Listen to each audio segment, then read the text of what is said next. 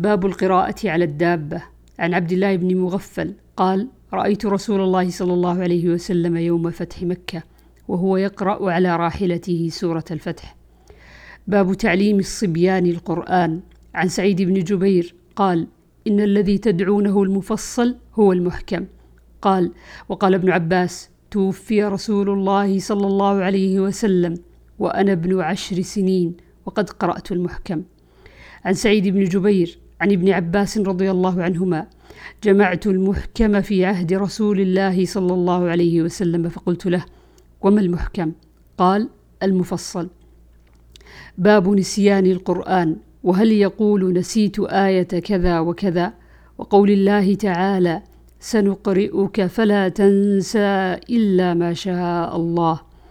عن عائشة رضي الله عنها قالت سمع النبي صلى الله عليه وسلم رجلا يقرأ في المسجد فقال يرحمه الله لقد أذكرني آية كذا وكذا من سورة كذا وفي رواية أسقطتهن من سورة كذا.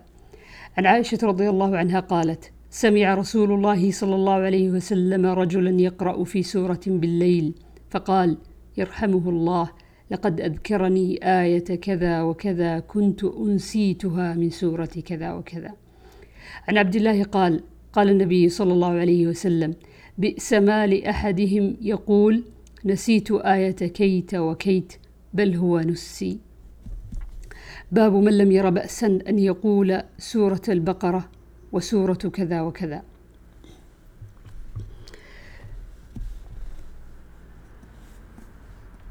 عن أبي مسعود الأنصاري قال قال النبي صلى الله عليه وسلم الآيتان من, سو من آخر سورة البقرة من قرأ بهما في ليلة كفتاه عن عمر بن الخطاب رضي الله عنه قال سمعت هشام بن حكيم ابن حزام يقرأ سورة الفرقان في حياة رسول الله صلى الله عليه وسلم فاستمعت لقراءته فإذا هو يقرأها على حروف كثيرة لم يقرئنيها رسول الله صلى الله عليه وسلم كدت أساوره في الصلاة فانتظرته حتى سلم فلببته فقلت من أقرأك هذه السورة التي سمعتك تقرأ؟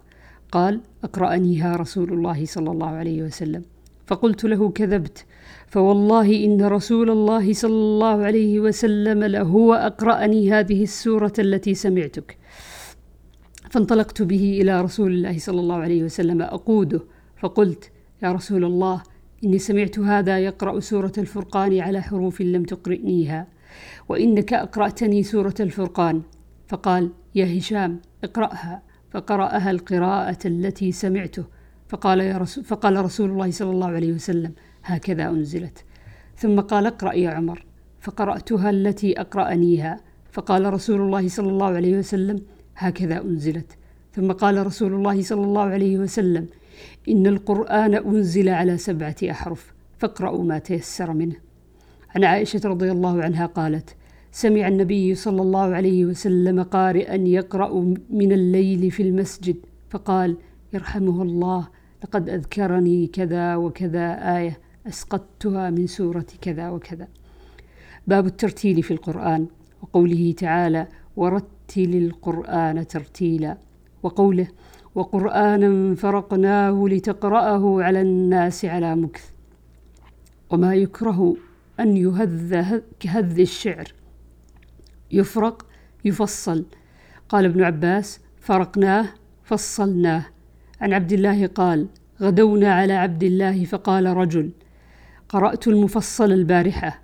فقال هذا كهذ الشعر إنا قد سمعنا القراءة.